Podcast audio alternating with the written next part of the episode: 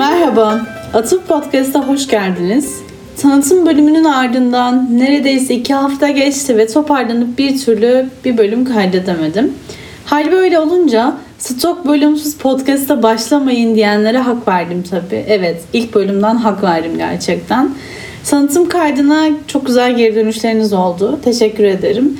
En azından dikkate alınarak dinlenmiş olmak e, gerçekten mutluluk verici. En çok aldığım iki cümle biraz e, kendinden bahsetseydin Elif ve daha mı hızlı konuşsan acaba şeklinde oldu. Açıkçası bir metinden okumayınca hız epey düşük oluyor. Çünkü sevgili zihnimin akışı biraz ağırdan alıyor. Son zamanlarda özellikle. Önceden tam tersi çok hızlı konuştuğumu düşünürdüm. Ama son birkaç yıldır tam tersi olmaya başladı. Yani bunun sebebinin e, ne olduğunu tam olarak bilmiyorum ama belki dikkat dağınıklığı olabilir. Belki zihnimin çok dolu olmasından olabilir. Bilemiyorum. Çok yavaş gelirse şayet e, biraz hızlandırmanızı tavsiye ederim.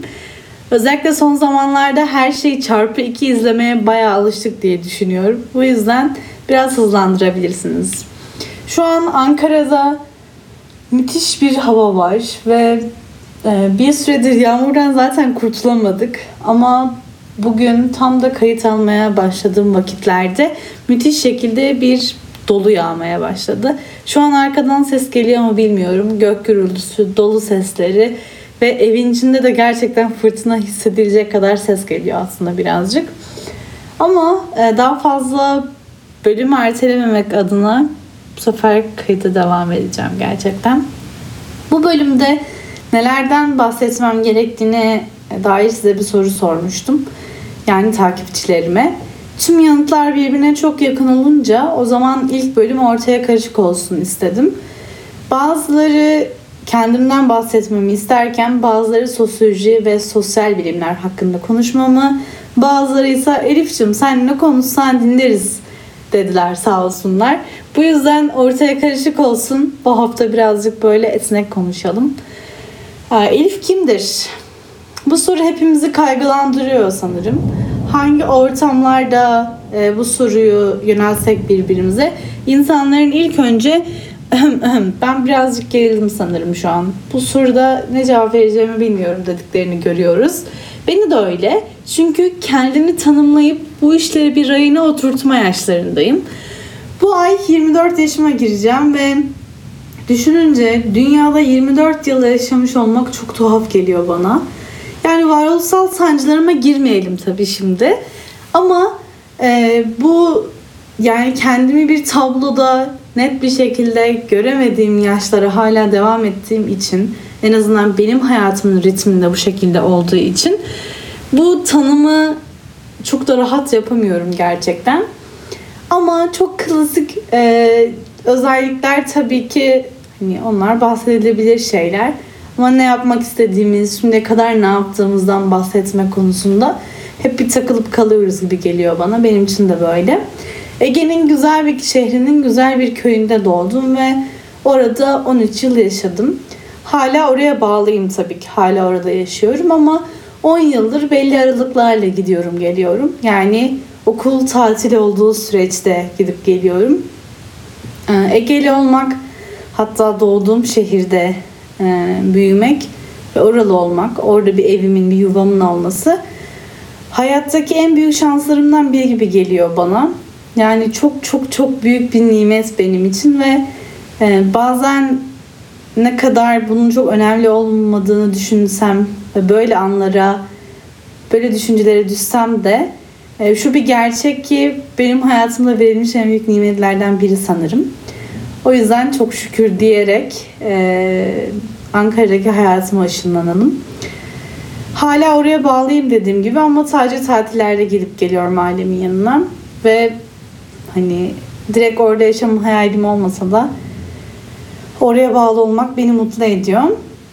Ankara'daki 6. yılımdayım ve e, artık gitme vaktim gelmiş gibi hissediyorum buradan. Özellikle lisede farklı bir şehirde, üniversitede farklı bir şehirde okuduktan sonra sanki hayatımın bu aşamasında bir tık daha böyle bir değişim ve farklı bir şehre geçmem gerekiyormuş hissiyle boğuşuyorum bu aralar. Evden kopalı 10 yıl olmuş gerçekten ve bu çok ilginç geliyor insana. 10 yıl e, hiç nasıl 24 yıl yaşadığımı düşünmüyorsam ben e, 13 yaşımda evden ayrılıp 10 yıldır uzakta olma fikri bana çok garip geliyor. Yani bunu 10 yıl 10 yılın e, 4-5 yılı yurtlarda, geri kalan evde 2 yıl yalnız yaşamakla geçti. Çok fazla şey öğrendim ama 10 yıl mı gerçekten dediğim çok oluyor. Özellikle şu tam 10 yılı tamamladığım ve sık sık insanlara işte ne yaptım hayatım boyunca diye anlatırken o 10 yılı vurguluyor olmak çok çok tuhaf bir şey gerçekten yani. Sanırım yetişkin olmaya hala alışamadım. E, lisans eğitimime gelecek olursak ve beni ben yapan şeylerden biri olduğunu düşünerek sosyoloji eğitimi e, lisansını bitirdim. Şu an sosyoloji yüksek lisans yapıyorum.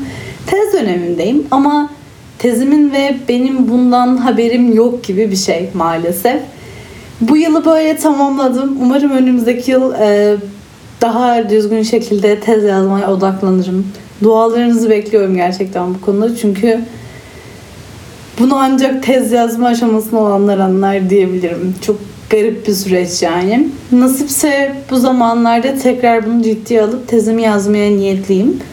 Umarım yani. Daha çok göç çalışıyorum bu arada. İlgilenenler varsa şayet. Lisanslı da eğitimle ilgileniyordum. Genel olarak göç ve eğitimi birlikte çalıştım şimdiye kadar. Ama yüksek lisans tezimde kültürel ırkçılık üzerine çalışmayı planlıyorum.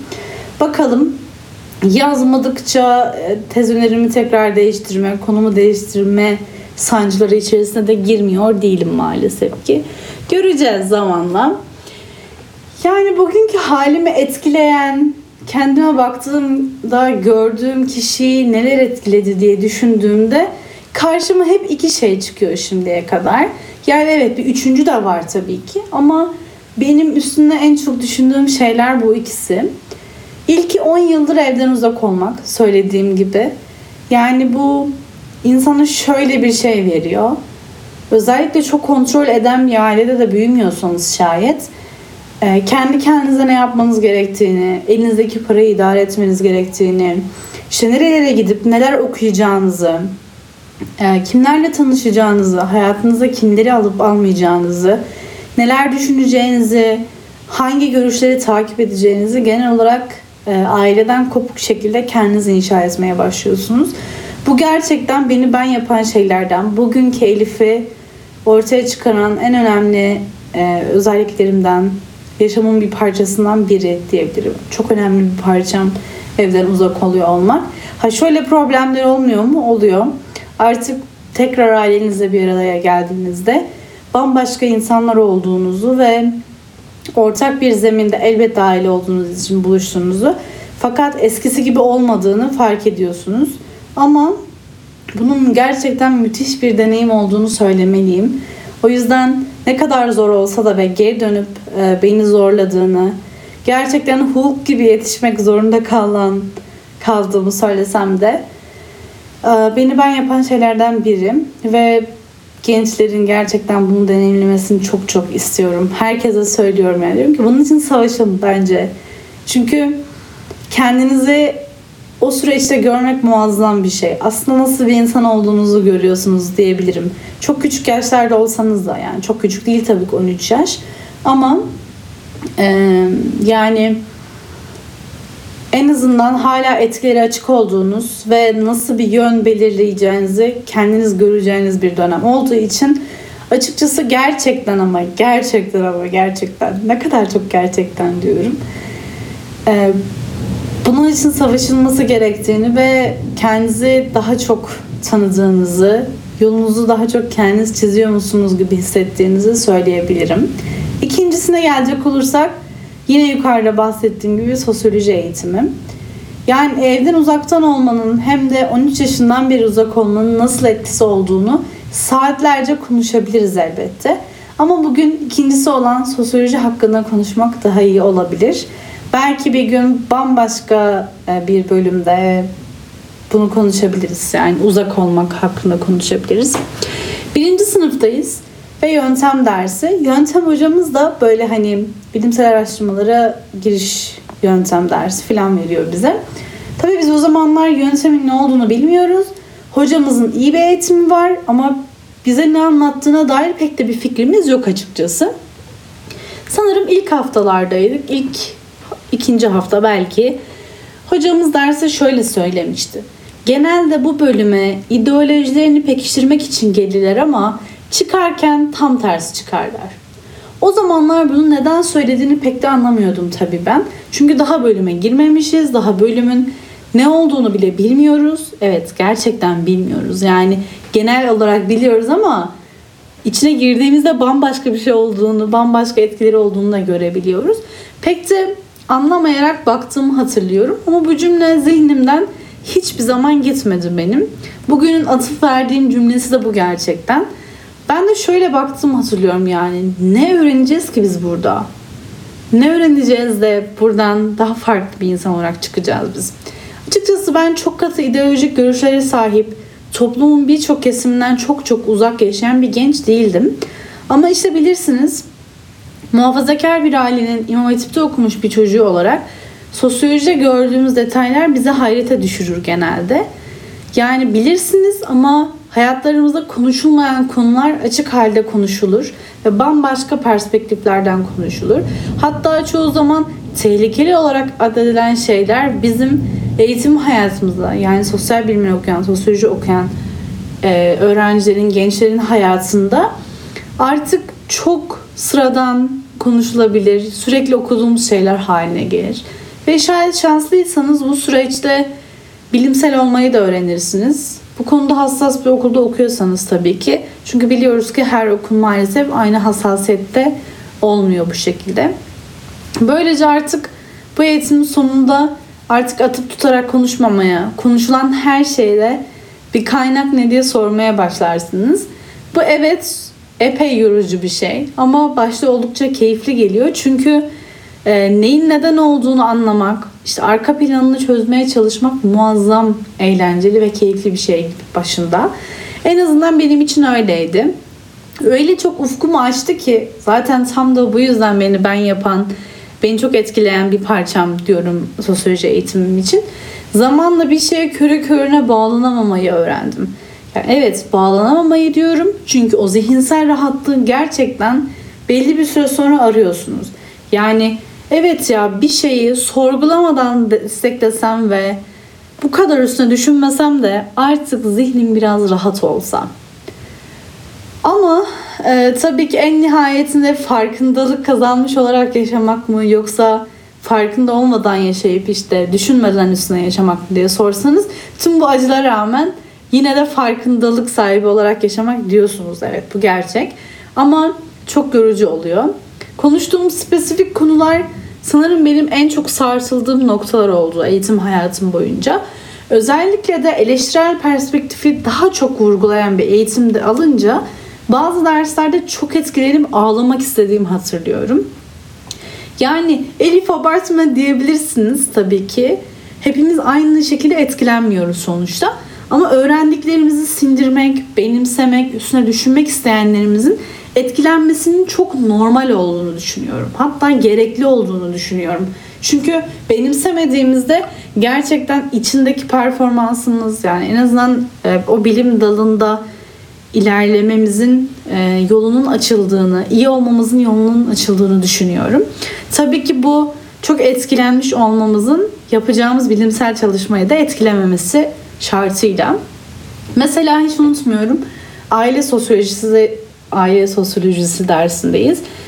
Aileye konuşuyoruz. Diyorum ki nasıl yani? Nasıl olabilir böyle bir şey? Benim zihnimde kurguladığım ve yaşadığım pratikteki aile, sorgulamadan yaşadığım aile bambaşka bir şey değil mi? Nasıl yani? İşte yoksulluk konuşuyoruz ve ne kadar da içinden çıkılmaz bir dünyanın içinde çırpındığımızı görüp daha da kötü hissediyorum. Çünkü ben de benzer şekilde bir arka plana sahibim. Evet en nihayetinde bir memur çocuğuyum ama e, görüyoruz ki özellikle şu anki dönemde görüyoruz ki orta sınıfın daha aşağıya kaydığını vesaire neyse sınıfları da konuşmayalım. Dolayısıyla yakın şekilde daha çok temas ettiğim bu yoksulluk, daha çok yakından gördüğüm bu e, altta olma hali beni daha da etkilenmeme sebep oluyor. Özellikle yüksek lisansta yoksulluk dersi aldıktan sonra ben artık yoksulluk hakkında hiçbir şey duymak istemiyorum dediğimi hatırlıyorum. Çünkü öyle bir durum ki, öyle bir hal ki, öyle bir konum ki bu. Her şeyle e, nasıl denir? Etkileşiyor yani. İşte sizin eğitim hayatınızla, sizin sevginizle, sizin ailenizle, sizin bambaşka sağlığınızla birçok konuyla o kadar ilgili ki daha da kötü hissetmeme sebep olmuştu. Yani sosyal bilimcilerin çıkması hep bu oldu benim için. Bir kere görmeye başlayınca öyle arkanı dönemiyorsun hani toplumsal gerçeklere. İşte evet yoksulluk var ama yani hani var. var yani sos işte toplumda böyle gruplar var. Ne kadar yazık, ne kadar acınası, işte gariban öğrenciler var deyip arkanızı dönemiyorsunuz ve bu sizin günlük bir konuşmanız haline gelse de e, sürekli arka planınızda bu konuların üzerine çalışmaya başlıyorsunuz. Hatta bence çalışmalarımızı şekillendiren şeylerden biri de bu. Daha çok eleştirel bir eğitim aldıysanız her şeyin eleştirel kısmına, herkesin dezavantajlı grubuna çalışmaya başlıyorsunuz. Örneğin sanat mı çalışıyorsunuz? Siz yine de e, sanata ulaşamayan insanları çalışabiliyorsunuz. Siz yine de kültürel sermayeye çalışıyorsunuz vesaire. Yani bir konuda konuşurken işte aman bu da ne biçim iş deyip konuyu kapatamıyorsunuz. Düşünme ve analiz etme biçiminin değiştiği bir yaşta da olduğunuz için daha fazla anlamaya ve daha fazla empati kurmaya başlıyorsunuz bence. Bu e, şöyle söylenebilir yani hayatımızın tabii hangi döneminde, hangi özelliğindeyken bu bölüm okuduğumuzla ilgili olsa da açıkçası biraz da şöyle düşünüyorum ben. Tam da büyümeye yetişkin olmayan işte ergenlik dönemimizin sonuna geldiği için bu eğitim düşünce yapımızı ciddi manada tam şekillendirirken ve bireysel olarak gerçekten bir düşünme şeklini oluştururken çok büyük etkisi olduğunu düşünüyorum. Çoğu zaman yani bunu da anlamasak, hak verecek yapısal sebepleri de bilmesek, zihnimiz rahat olsa artık diyoruz çoğu zaman. Yani kültürel sermaye gibi bir kavramı öğrenince hele hayata eskisi gibi bakamıyorsunuz. Yani tabii ki yine altını çizmek lazım. Bu bencesi bu. Ee, diğer bölümlerde de sık sık konuşacağız muhtemelen kültürel sermayeyi. Çünkü ne kadar e, çeşitli konulara da değinsek arkası planındaki o sermaye olayı beni hala çok etkiliyor ve zihnim direkt onu otomatik analiz etmeye başlıyor. Mesela anne babanıza karşı, akrabalarınıza, mahallenize böyle öfkeliyseniz işte genel olarak bu yapısal arka planları gördüğünüzde bir frene basıp sorgulamaya başlıyorsunuz. Yani sosyoloji okuyanlar, daha doğrusu fazlaca özümseyenler bu dediklerimi anlamıştır diye düşünüyorum. Üstelik bu eğitim sizin yetişkinliğe doğru ilerlediğiniz gelişim yaşınıza denk gelince hiçbir şey eskisi gibi olmuyor. Şimdi tabii Elif çok abartmıyor musun denebilir. Deneyim ve görün diyeyim ben size. Çünkü e, son dönemlerde teknik bir bölüm okusaydım da zihnim rahat olsaydı diyorum. Fakat sonradan fark ediyorum ki bunun biraz da karakterimizle ilgisi var. Aynı eğitimi almamıza rağmen çok etkilenmeyen arkadaşlarım görüyordum ben ve yine bambaşka bir alanda olsaydım yine toplumsal mevzuları dert edinecek belki de yine çözüm bulamıyorum diye kendimi kötü hissedecektim. Bu noktada galiba şöyle düşünmeye başlıyorum. Hani dedim ya işte deneyim ve görün yani sosyolojinin içine girdikten sonra aynı olup olmadığını gerçekten abartıyor muyum tekrar bir oturup konuşmak lazım. Fakat bunun e, çok büyük bir parçasının da kendi kişiliğimizle ilgili olduğunu düşünüyorum. Dediğim gibi çünkü Türkiye'ye dönüp baktığımızda çok fazla sosyoloji okuyan insanın olduğunu ya yani açık öğretim ya da değil fark etmez. En azından bir şekilde teori kısmına biraz dokunan insanların olduğunu görüyoruz. Ama bundan hepimiz etkileniyor muyuz? Tabii bu büyük bir soru işareti. Çok tartışılabilir bir konu. Bu yüzden e, bunun gerçekten son dönemlerde kendi karakterimle de çok alakası olduğunu düşünmeye başladım. Ne kadar bundan rahatsız olsam ve beni çok yorduğunu düşünsem de dönüp geriye baktığımda yine en başına dönecek olursak benim ben yapan parçalardan biri bu. Yani belki sosyoloji okumasaydım çok daha farklı bir insan olabilirdim diye düşünürken kendimi hayır Elif sen lisede de zaten böyleydin derken buluyorum. Ee, açıkçası sosyoloji kısmı sanırım böyle. Yine diğer bölümlerde konuşuruz bu konuyu. Ama en başına dönersek yani Elif nasıl biri diye sorarsak ana sınıfında ressam olma hayali olan bir de diyebiliriz sanırım. Çok düzenli olmasa da bir şeyler çizmeyi, özellikle sulu boya yapmayı çok seviyorum. Çünkü sulu boyanın o esnekliği beni gerçekten müthiş rahatlatıp çok mutlu bir insana çeviriyor. Daha böyle esnek bir kontrol edilebilirlik sunuyor sanki bana. Şöyle iyi bir kazancım olsa da bir art stüdyo kursam, kocaman bir pencerede de yapraklar dans etse falan diyorum ara ara. Evet biliyorum bunlar birer beyaz yaka e, insan hayali. Şehirde yaşamış hatta Ankara'da yaşamış işte böyle bir köye gidelim de küçük bir şehirde yaşayalım da filan hayali gibi ama ben gerçekten çok uzun süredir en azından 10 yıldır görece daha büyük şehirlerde yaşasam da yaşım ilerledikçe galiba o küçük şehir esnekliğini de rahatlığını da çok arıyorum. Bilmiyorum yani bu kadar imkana sahip olduktan sonra küçük bir şehir hayal etmek biraz saçma gelebiliyor tabii ki. Böyle küçük kendince hareketli şehirde çat kapı orman yürüyüşüne gitsem filan. Yani aynen Elif'cim amin diyenleri hayal ettim şu an zihnimde. Gerçekten biliyorum ki bu biraz yaşlı hayali gibi. Ama son zamanlarda çok kötü hissetmeme karşın neden olmasın düşüncesi de yıllara öncekine göre tabii ki daha fazla olmasa da bana biraz geri geldi.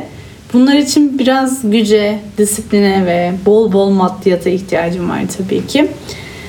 Bir de oldu olmaz yani. Dünyanın sonu mu? işte yaşıyoruz Ankara'nın bol betonlu mahallelerinde. Yani yaşlanmadan gençliğimi de öyle bir şehirde geçirmeyi isterim açıkçası. Özellikle son dönemlerde yine dediğim gibi ne yapmak istiyorum? İşte efendim nerede var olmak istiyorum, ne işle meşgul olmak istiyorum diye böyle deli fırsatların içinde dolanırken bu nerede yaşamak istiyorum düşüncesi de beni kasıp kavuran şeylerden biri. Tabii ki hayatımız böyle efendim ben burada yaşamak istiyorum çıkıp gidiyorum gibi bir şey değil. O yüzden göreceğiz. Nasip, nasip, nasip, nasip yani ama dediğim gibi gençliğimi de böyle bir şehirde geçirmeyi gerçekten çok istiyorum. Özellikle Ankara'daki 6. yılımda gerçekten yorulduğumu ve bir şehir değişikliğine acilen ihtiyacım olduğunu düşündüğüm bir zamanda. Kimsin bir anlatsaydın iyiydi diyenlerle, sosyoloji konuş diyenlerin biraz biraz karşılık bulduğu bir bölüm olmuştur umarım. İlerleyen bölümlerde konuştukça bir insanın tabii ki bu anlattıklarının ibaret olmadığını da görürüz elbette. Ee, zaten benim konuşmalarımın yarısı sosyolojiye ilgilendirdiği için biliyorsunuz yani. Hatta bir ara şey konuşmuştuk bir arkadaşımla yüksek lisans dersinden çıkmıştık. Ve gerçekten yoksulluk dersiydi sanırım çıktığımız ders. Epey yorgunduk ve yorgun olmamıza rağmen bir anda otobüs şoförünün hal ve hareketlerini kendi içimizde analiz etmeye başladığımızı vay efendim kaç tane insanla karşılaşıyordur da kim bilir işte ekonomik olarak nasıldır da trafik canavarları şöyledir diye analiz etmeye başladığımızı hatırlıyorum. Çok yorgun olmamıza rağmen bunu yaptığımıza göre aslında konuştuğumuz ve e, yaşama biçimimizin birçok kısmı bu alana dayanıyor. Bu yüzden ister istemez yine de çok fazla oraya gireriz zaten. Ee, dediğim gibi en başında, en en başında bu stok bölüm mevzusu hakikaten sıkıntılıymış. Podcast'a başlamak isteyen arkadaşlarım, ilk iki haftada fark ediyorum ki bazen sesiniz kısık, bazen Ankara'nın gürültüsü, bazen e, ruh haliniz buna el vermeyebilir ve bölüm önceden kaydedip stoklarsanız ve planlarsanız iyi olabilir. Umut ediyorum ki bu sefer arayı açmadan ve net bir gün belirlemiş olarak diğer bölümde yükleyeceğim. Yorumlarınızı yahu Elif bir de şunu mu konuşsak dediklerinizi isterseniz yani bana iletebilirsiniz. Çok mutlu olurum. Haziran hoş geldi. Ee, beklediğimizden çok daha güzel bir yaz olsun inşallah. Tabi Ankara'ya hala yazı getiremedik. Bilmiyorum normal dışı bir yağmur, normal dışı bir hava durumu gibi geliyor bu ama Evet vardır yaza kavuşacağımız bir nokta. Önümüzdeki bölümde Stateless adlı e, diziyi, mini diziyi konuşmayı planlıyorum. Özellikle alanım olan e, Göç'te izleyebileceğimiz dizi ve filmlerden bol bol bahsetmek istiyorum. Bir sonraki bölümde görüşmek üzere. Kendinize iyi bakın. Yorumlarınızı benimle paylaşırsanız çok sevinirim. Güle güle.